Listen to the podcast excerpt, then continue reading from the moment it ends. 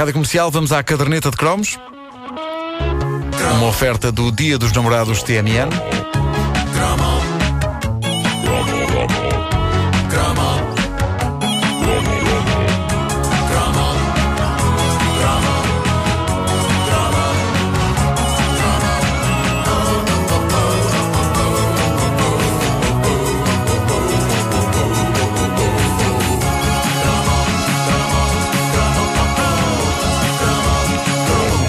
Falado aqui de uh, brincadeiras perigosas que preenchiam alegremente os nossos dias na década de 80. Ainda anteontem falámos na diversão de Carlos Silvério, o nosso ouvinte, que estampava pregos na linha do comboio para os transformar em lâminas afiadas com as quais se podia fazer a barba. Espero sinceramente que ele nunca tenha experimentado, mas eu acho que ele não devia ter ainda muita barba naquela altura. O Carlos escreveu-nos, entretanto, a dizer que quando ouviu o nome dele na caderneta ia Sim, era sim, uma coisinha sim. má, mas a dizer, mas eu, eu, eu hoje em dia brinco com a minha filha, mas nada destas brincadeiras. Claro, claro. Eu acho que ele quando ouviu o nome dele e, e a história dele na caderneta de cromos deve ter sentido exatamente como um prego dos que ele punha na linha quando o comboio passava. Mas antes que a geração a seguir à nossa pense que nós éramos uns loucos suicidas que olhavam para a série Os Soldados da Fortuna como se fosse um documentário, ah, há que dizer que nós tínhamos outro tipo de brincadeira francamente mais inofensiva a ocupar-nos os dias. Inofensiva, mas muito, muito parva. Os anos 80 foram, sem dúvida, os anos de ouro da partida telefónica. Era no que dava não haver internet, nem Playstations, nem Wii's, nem Xbox para nos entreterem uma tarde inteira. E só dois canais. E, e só dois canais, lá está. E por isso, quando ah, ah, nos cansávamos de jogar ao Match Day no Spectrum e quando nada de interesse estava a dar ah, na televisão, nós virávamos para a, a única alternativa válida de entretenimento que os avanços tecnológicos da altura nos proporcionavam: o bom velho telefone. Telefone de disco. Claro. Pá, o telefone de disco é uma invenção tão parva. Não, não podiam ter inventado os botões antes. Treca, teca, teca, teca, teca, teca, teca. Por que alguém não, não pensou? Isto Mas, mas, mas é, é nostálgico esse som do. é Não, outra reca, teca, teca, teca, acontece, teca, mas teca. às vezes ainda usa a expressão pode discar o Claro, 808. claro que sim, depois penso, discar, mas já não há Há coisas que não morrem. E, há aplicações para telefones destes smartphones novos que simulam o disco. Ou seja, vocês podem fazer chamadas à antiga. Reca, teca, teca, teca. Imagina teca, enviar uma mensagem escrita com este telefone. Epá, isso. Imagina o sofrimento que era. Qu- Quando acabavas a tua mensagem escrita, tinha passado uma semana. Ah, incrível.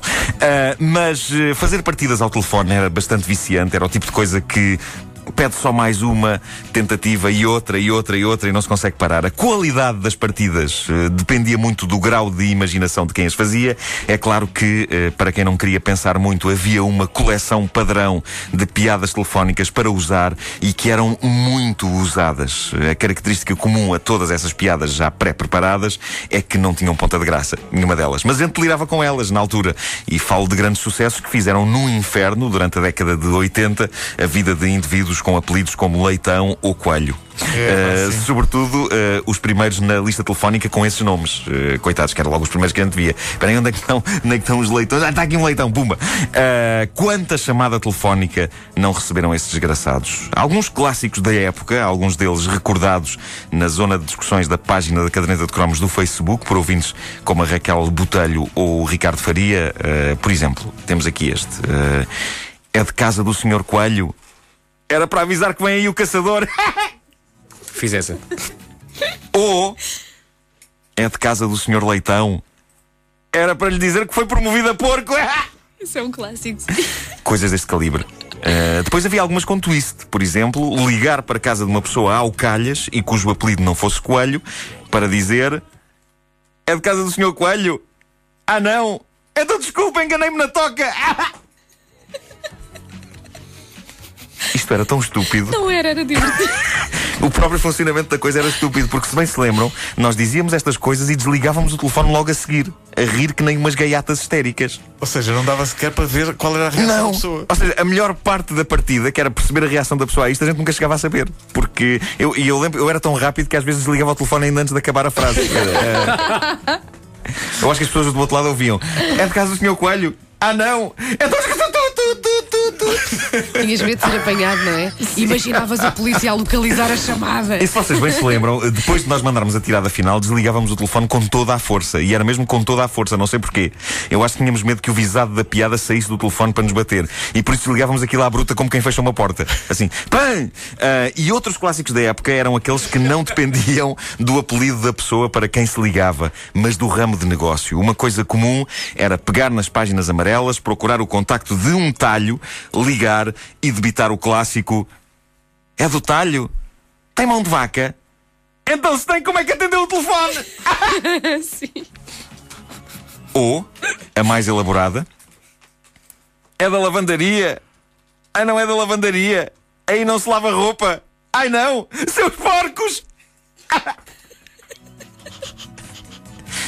Estas foram enviadas pela nossa ouvinte Raquel Botelho, mas eh, lembro-me de as ter feito com amigos em tardes de férias, sobretudo nas férias do Natal, em que chovia, o tempo convidava a ficar no aconchego e na paz do lar, a estragar o aconchego e a paz dos outros. Eh, há uma outra preciosa enviada por uma outra ouvinte nossa, que é a Luísa Fontes. Estou! Está na linha! Então se está saia que vem aí o comboio! Estrondoso. Estrondoso. eh, Gosto particularmente, é uma- da, gosto particularmente da meia gargalhada que tu dás a seguir. Sim. É porque não podemos perder tempo. Não, não, não, eu ria desliga o mais. Mas pronto. Ah, isto, é uma... isto é uma bonita tradição que se perdeu hoje em dia. Talvez porque hoje em dia seja fácil descobrir de que número se está a ligar. Ah, hoje em dia, se alguém faz isto, é parvo, não é? É porque recebe uma chamada a seguir. Desculpe lá, o, o que é que, é acabou de acontecer? Sim. Não, mas a tragédia da extinção do bom velho telefone de disco e a explosão do telefone com visor, que nos diz quem está a ligar, arruinou este divertimento para as novas gerações. Eu tive o privilégio de, com alguns amigos, levar a cabo partidas mais elaboradas do que estas eh, que eu estive aqui a dizer. Eu lembro-me de ligarmos para casas ao calhas, fazendo inquéritos elaboradíssimos sobre pornografia nos serões da RTP, sim ou não. Uh, e havia um número considerável de pessoas que achava que sim. Deviam ouvir mais as pessoas, é o que eu acho. Mas tu- vocês ligavam para casa das pessoas e perguntavam se as pessoas queriam filmes Fazíamos um longuíssimo inquérito e gravávamos. sim, e depois sim, ouvíamos e ríamos. Meu Deus. Havia também essa brincadeira, é verdade. E eu lembro das pessoas responderem mesmo. Haver um senhor que dizia: Eu acho bem, eu acho bem. Mas porquê? Vai haver. Eu acho que aquele homem, demos tanta esperança àquele homem. Tanta esperança que nós demos. Ainda hoje ele está à espera. Passados para aí 30 anos, ele está à espera. Não posso sair do sofá que isto vai começar a qualquer momento. é pá, muito bom. Mas eu acho que toda a, toda a gente fez isso a dada altura da, da Sim, vida. sim. pá. Até o meu pai fez isso. Lembro do meu pai fazer isso com os meus tios. Que coisa absolutamente. Mas o, o teu, o teu pai já, já homem feito, Claro, portanto, então claro, se eu lembro, lembras, imagina. claro. Sim, sim, sim. lembro-me que. Incrível. fazia Lá na essa rua. boca. Adultos e tudo. Toda a gente fazia. tudo. Lá na rua havia um clássico que era uma crepá tão estúpido.